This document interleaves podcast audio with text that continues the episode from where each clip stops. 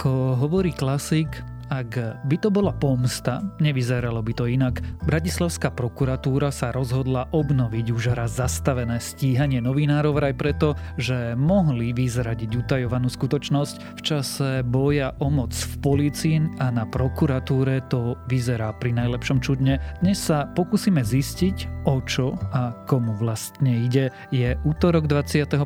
septembra, meniny má Matúš a dnes bude zamračené a pod oblakom. Nachystajte sa teda radšej na príjemné sichravé počasie s dennými maximami niekde medzi 14 až 19 stupňami. Počúvate Dobré ráno? Denný podcast denníka SME s Tomášom Prokopčákom. A mimochodom, dnes máme opäť špeciálne tlačené noviny. Denník SME pre vás pripravil vydanie spolu s knihou od Jakuba Fila Naša klimatická zmena. Nájdete v nej odpovede na otázku, ako môžem pomôcť v boji proti klimatickej kríze, a recyklovanie to teda nie je. Takže ak knihu chcete, kúpte si ju dnes aj spolu s novinami. Dobrá správa na dnes. Vedci z nemeckej univerzitnej kliniky dosiahli dôležitý míľnik v liečbe autoimunitných ochorení. Vďaka experimentálnej imunoterapii zachránili život mladej tínedžerke. Tej vo veku 16 rokov diagnostikovali smrteľné autoimunitné ochorenie, ktoré napáda vlastné bunky a vyvoláva chronické zápaly v rôznych orgánoch. Takmer 6 mesiacov po bunkovej liečbe jej bolesti úplne zmizli a dnes 20-ročná Tuta Ove sa úplne zotavila. A to bola dobrá správa na dnešný deň. Dobré správy, vďaka ktorým sa môžete tešiť na lepšiu budúcnosť, vám prináša Slovenská sporiteľňa. Budúcnosť je vaša.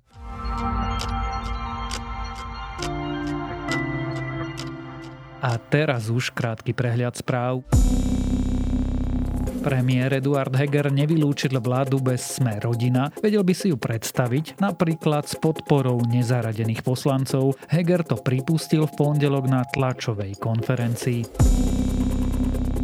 Bývalý špeciálny prokurátor Dušan Kováčik je vinný. Rozhodol o tom včera súd. Kováčik bol obžalovaný zo zločinu založenia, zosnovania a podporovania zločineckej skupiny a tiež zo zneužitia právomoci verejného činiteľa a prečinu ohrozenia dôvernej skutočnosti. Súd ho odsúdil na 14 rokov väzenia a prepadnutie majetku. Rozhodnutie ešte nie je právoplatné. Laboratória zistili, že na Slovensku v auguste prakticky úplne dominoval delta variant koronavírusu. Tvoril totiž takmer 99% testovaných vzoriek. Vedci prekontrolovali viac ako 1000 prípadov.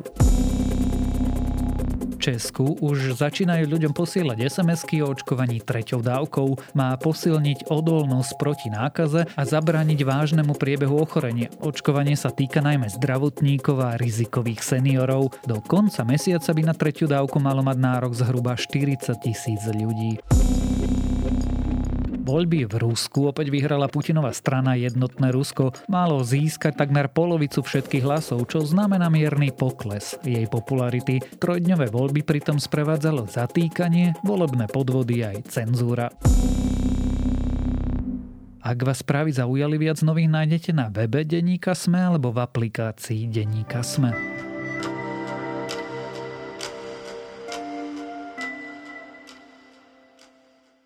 Polícia sa znovu pustila do novinárov. V čase vojny v jej zložkách obvinili novinárov denníka N, že mali vraj prezradiť utajovanú informáciu a ohroziť tak Kočnerovho kamaráta Petra Tótha. Toho Tótha, ktorý sám pred vraždou Jana Kuciaka sledoval slovenských novinárov. Stíhanie novinárov pritom už raz zastavili. Príkaz na obnovenie teraz vydala Bratislavská prokuratúra. Generálna prokuratúra chce toto rozhodnutie preskúmať. Je to teda pomsta, prečo je stíhanie novinárov takým problémom a čo sa to vlastne v posledných dňoch deje, sa budem pýtať šéfredaktorky denníka SME a členky výkonného výboru Medzinárodného tlačového inštitútu Beaty Balogovej.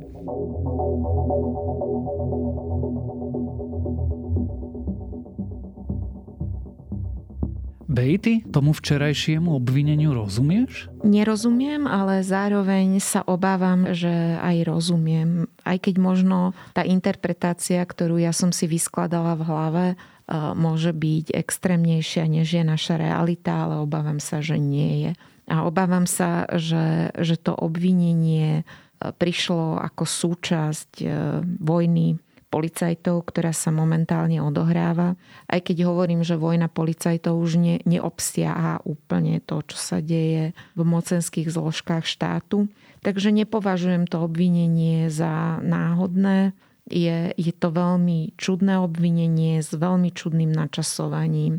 A dokonca aj to načasovanie naznačuje, že s ním mnoho vecí nie sú v poriadku. Tak si to skúsme rozobrať krok po kroku.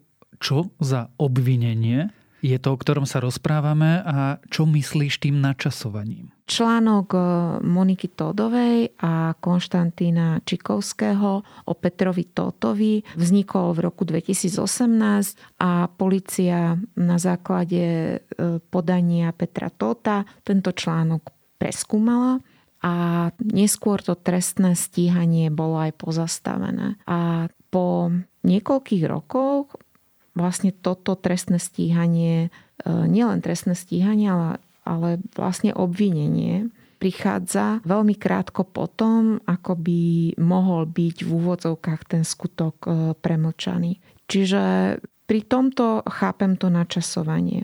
To načasovanie je veľmi zvláštne aj preto, že prebieha vlastne taký boj medzi jednotlivými zložkami mocenského aparátu. Novinári sa vyjadrujú, alebo novinári naozaj kriticky vnímajú tento proces, snažia sa o tom písať a Monika Tódová je jedna z tých novinárov, ktoré dlhodobo sledujú tento vývoj. Pre mňa vlastne do toho zapadá troška aj ten moment, že Robert Fico pred časom zaútočil na Moniku Tódovú pre článok, ktorý ona napísala o Ficovej priateľke, ktorá si užíva privilégia a vlastne môže byť povýšená na prokuratúre. A už vtedy som mala pocit, že vlastne prechod z anonymného útoku na novinárov na veľmi osobný útok voči konkrétnemu novinárovi, že už presahuje vlastne aj praktiky takých autokratov, ako je Orbán. A už vtedy som upozorňovala, že Robert Fico vlastne takýmito útokmi robí z Moniky Tódovej terč. A teraz prichádza toto obvinenie a nechápeme, vlastne neexistuje iné rozumné vysvetlenie toho načasovania, len to, že vlastne mali na to nejaký deadline, ale zároveň to, že si merajú sily jednotlivé zložky vlastne toho mocenského aparátu. A naozaj mi to pripadá tak, že ľudia, ktorí vlastne slúžili predchádzajúcemu režimu, a nerobili si naozaj dostatočne dobre svoju prácu, lebo chránili tých, ktorých mali vyšetrovať a mali stíhať, tak bojujú o svoj vplyv a veľmi ťažko sa v tom orientuje. Ale myslím, že obvinenie novinárov tomu všetkému dodáva už úplne absurdný ráz, že už aj bežný pozorovateľ nielen, že sa v tom stráca, ale má pocit, že pretrhli sa aj tie pomyselné reťaze, ktoré tých ľudí držali nejak na úzde. Čiže ty hovoríš, že to môže byť jednak pomsta a jednak asi zástupný konflikt vo vojne už nielen v silových zložkách, ale vlastne aj vo vnútri vládnej koalície a koalícia opozície a mafie a snahy sa je zbaviť? Nemám na to vecné dôkazy. Ako hovorím, sú to moje interpretácie, ale určite je to aj zastrašenie, lebo trestné stíhanie novinárov vždy takým je. Aj keby neexistovali všetky tie okolnosti okolo toho, aj keby sme neboli svedkami snahy rozbiť vyšetrovanie týmu očistec, aj keby sme neboli svedkami tých snah stíhať vlastne vyšetrovateľov, ktorí stíhajú vysoko postavených smerákov. Aj vtedy by som povedala, že toto trestné stíhanie je problematické, pretože takéto stíhanie vždy naznačuje akože veľmi silový krok voči novinárom. A ešte by som chcela dodať, že zároveň je dôležité sa na to pozrieť, že čo toto spúšťalo. A spúšťačom tohto celého procesu je vlastne Peter Tóth. Musím sa opýtať na tú skutkovú podstatu. Vyčítajú im, že prezradili, že Peter Tóth je utajovaným svedkom v v prípade zavraždenia Jana Kuciaka a Martiny Kušnírovej došlo z ich strany, zo strany Moniky Tódovej a Konštantína Čikovského k vyzradeniu utajovanej skutočnosti? Peter Tóth už pred vznikom článku komunikoval napríklad s hovorcom Penty, s Martinom Dankom o tom, že bude vypovedať. A tak ako títo novinári poznamenali, že Peter Tóth na svojom facebookovom profile vlastne písal o Kočnerovi a o tom, že vražda je aj pre neho príliš veľa. Čiže ťažko povedať a vôbec si nemyslím, že práve Monika Tódová vyzradila to, že on bude svedčiť. Toto je úplne prvá vec. A druhá vec je otázka ohrozenia. Myslím si, že Peter Tóth, ak sa ohrozil, alebo ak vzniklo ohrozenie, tak vlastne sa ohrozil v momente, keď začal spolupracovať s Kočnerom. A myslím, že s tými informáciami, ktoré mal, veď prichádzal z prostredia tajných služieb, tak musel chápať, že Kočner nie je dobromyselný človečik, ktorý chce kontrolovať novinárov. A Peter Tóth nie len, že sa kamarátil s Kočnerom, on pre neho aktívne sledoval novinárov. Čiže si myslím, že Peter Tóth bol ten, ktorý ohrozoval tým, že sledoval novinárov. On sa to snažil zjemňovať terminológiou, lebo snažil sa nám tu vtlkať do hlavy, že to bolo také paparacovanie, ktoré bulvár bežne robí, ale nebolo to paparacovanie. Ako vieme to sami, proste práve preto, že sme sa podrobne oboznamovali s tými materiálmi a naozaj tých ľudí, tým Petra Tótha sledoval až domov, proste keď išli pre deti do materskej škôlky. Čiže ak niekto niekoho ohrozoval, tak to bol Peter Tóth. A Peter Tóth sa ohrozil tým, že si vytvoril túto spojitosť s Mariánom Kočnerom. Čiže toto by som určite dodala k tomu, že kto akým je ohrozený. Kde tento človek vôbec bere tú drzosť ukazovať na niekoho prstom človek, ktorý robil pre Mariána Kočnera na veciach, na konci ktorých bola vražda? Myslím, že Peter Tóth má takú schopnosť presvedčiť niektorých ľudí o tom, že je na dobrej strane. Využíval to aj v minulosti a sama proste som počula argumenty od ľudí, ktorí pred kontaktom s Petrom Tóthom mali negatívny názor a zmenili ho. A tak ako vlastne v čase, keď bol novinár a zároveň pracoval pre SIS, tak si vymyslel príbeh alebo interpretoval to tak, že veď pracoval pre správnu stranu. Tak takisto aj teraz, akože on, Peter Tóth vie presvedčiť aj seba samého, že vlastne je pozitívny hrdina v tomto príbehu, len myslím si, že tomu verí stále menej a menej ľudí a Peter Tóth nie je pozitívny hrdina tohto príbehu a môže poskytovať interpretácie, že bol takým a takým tajným agentom, ktorý vedel, že kto je Kočner a proste snažil sa získať pre políciu dôkazy, ale tomu ja vôbec neverím. A Peter Tóth, on sa bráni a je to tak, že ťažko si viem predstaviť, že kto by zamestnal dnes Petra Tótha. Čiže pre neho je to existenčná otázka, aby nejakým spôsobom rozložil ten momentálny jeho obraz v spoločnosti, ktorý je úplne absolútne negatívny. A navyše jemu hrozí trestné stíhanie, jemu hrozí trest za to, čo urobil, čiže on sa takýmto spôsobom aj bráni.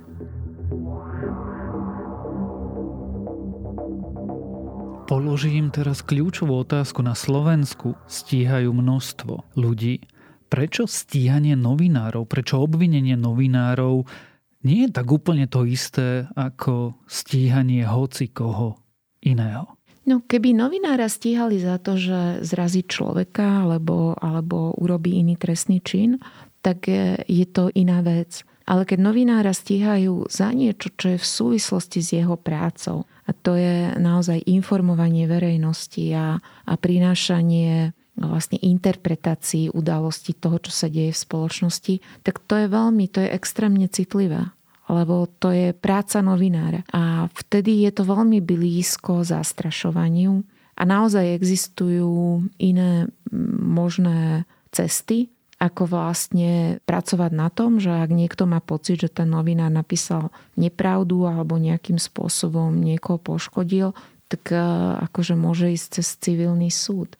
Ale trestné oznámenia a trestné stíhanie, to je úplne extrémna forma a vždy sa to týka vlastne. Týka sa to celej novinárskej komunity. Preto sa o tom aj rozprávame. Preto to nie je len jednotlivosť a netýka sa to len konkrétne Moniky Tódovej a Konštantína Čikovského, ale týka sa to nás všetkých. Lebo aj medzinárodné organizácie upozorňujú na to, že trestné stíhanie novinárov je extrém, po ktorom akože naozaj v demokratických krajinách nesiahajú. A viac menej aj tento kontext ukazuje, že je to úplne prehnaný krok a je to účelové podľa môjho názoru. Vieš si predstaviť, že by Moniku a Týna odsúdili?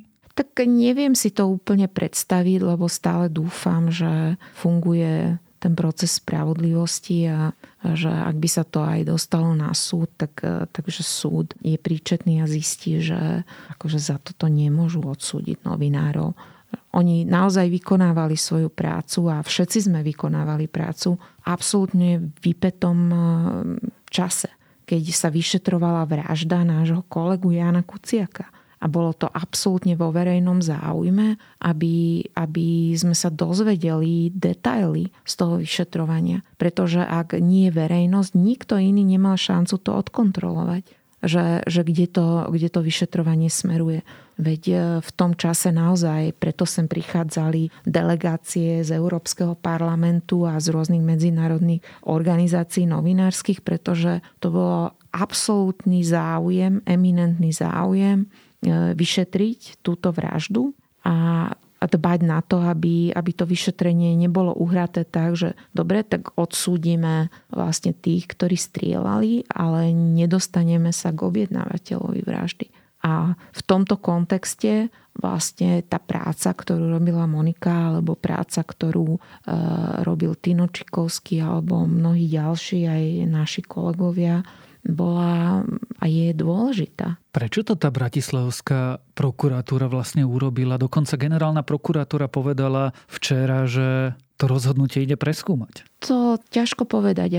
Ako som už povedala skôr v tomto rozhovore, akože môžem len hádať a všetky tie moje interpretácie sú vlastne dosť pesimistické, lebo naozaj to mohla urobiť preto, aby vyslala signál, aby zastrašila novinárov, aby sa mstila, ale ťažko sa mi vybavujú ako nejaké normálne legitímne dôvody, prečo by tá prokuratúra to mala znovu otvoriť, alebo ten vyšetrovateľ, prečo mal obviniť tých novinárov, keď to už bolo uzavreté. Opýtam sa to trochu inak. Vraciame sa na konci roku 2021 znovu do čias a k praktikám mečiarizmu? Tak ja dúfam, že nie. Dúfam, že teraz prebieha to obdobie, aby sme sa tam nevracali. No, nemusíme sa vrácať k mečiarizmu. Stačí vlastne ambícia, aby sme sa nevracili do čias Fica. Keď vlastne naozaj tá prokuratúra, polícia sa rozhodovala na základe akože mocenských tlakov. Toto by nám úplne stačilo, teda sa nevrátiť tam a teda do čias Mečiara, to tam už naozaj by sme museli rátať s tým, že nás niekto uniesie toto spred budovy. Čiže hovorím, že mne by úplne stačilo, ak by sme sa nevracali do čias Fica. Ale vnímam a napríklad aj u nás vnímam, že narastol počet trestných oznámení na novinárov. Že viac menej, ja chápem, že polícia nemá inú možnosť, len každé takéto trestné oznámenie vyšetrovať, ale vnímam to tak, že prispievajú k tomu aj verbálne útoky na novinárov. Veď za posledné obdobie ja som bola niekoľkokrát vypovedať na polícii, riešime s právnikmi na jediný článok u nás, čo bol komentár, došli 4 trestné oznámenia. Čiže naozaj je to taký citlivý čas a preto podľa mňa veľmi záleží na tom, ako sa k tomuto trestnému stíhaniu a obvineniu postaví teraz aj generálna prokuratúra, ale proste aj politici. Že naozaj, či príjmu teda tie kroky, ktoré boli slúbené, ktoré slúbili po vražde Jana Kuciaka. Akože slúbili, že bude ochrana novinárov na oveľa lepšej úrovni. No ak toto je tá ochrana novinárov, tak radšej nechcem byť chránená. Bojíš sa? Ja osobne sa nebojím a nemyslím si, že obvinení novinári sa boja, aj keď ako ja sa napríklad bojím občas o Moniku Tódovú, lebo ak politik, ktorý bol premiérom, hovorí osobne niekoho meno na tlačovke a hovorí o tom človeku, že klame a proste útočí naňho, tak ako môžeme vedieť, že niekomu neprepne v hlave a proste nezautočí na toho človeka. Čiže akože nejde o to, že niekto sa bojí písať kritické články, alebo práve o to ide, že už títo ľudia sa mohli naučiť, že nič nedocielia v tej novinárskej komunite s takýmito tlakmi. Že to tak nefunguje, že zastraším novinárov a teraz nebudú písať kriticky.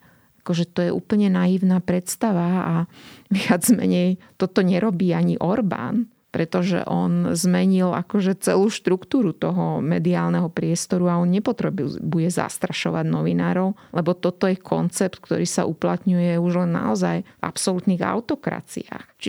Čiže mňa to aj udivuje, že stále majú pocity politici, že toto funguje a že toto nejakým spôsobom bude vyžarovať takú väčšiu ich silu alebo odvahu. Je to práve naopak. V momente, keď politík začne verejne útočiť na novinárku alebo novinára alebo všeobecne na médiá, vysiela to vždy ako znak slabosti a to, že niečo nie je v poriadku s tým politikom. Lebo samozrejme môže sa stať, že novinár sa pomýli. Môže sa stať, že novinár napíše článok, ktorý nebude úplne férový, ale stále existujú spôsoby, ako sa môže politik brániť a ako môže argumentovať, akým spôsobom môže žiadať reakciu, aby to napravila a nepotrebuje siahať na trestné oznámenia. O obvinení novinárov a o tom, prečo útok na novinárov je vlastne útokom na nás všetkých, sme sa rozprávali so šéfredaktorkou denníka SME Beatou Balogovou. Dobré ráno. Vedeli ste, že zmeniť zdravotnú poisťovňu je teraz ešte jednoduchšie? Vďaka digitálnemu podpisu vám na to stačí len váš mobil. Tak neváhajte a pridajte sa k nám do konca septembra. Od nového roka tak získate možnosť využívať skvelé benefity, ako doplatky za lieky pre deti neobmedzene, príspevok 150 eur na zuby ročne, očný balík 150 eur a ešte o mnoho viac. Férové benefity a transparentný prístup vám prináša Unión Zdravotná poisťovňa. Meníme životy k lepšiemu.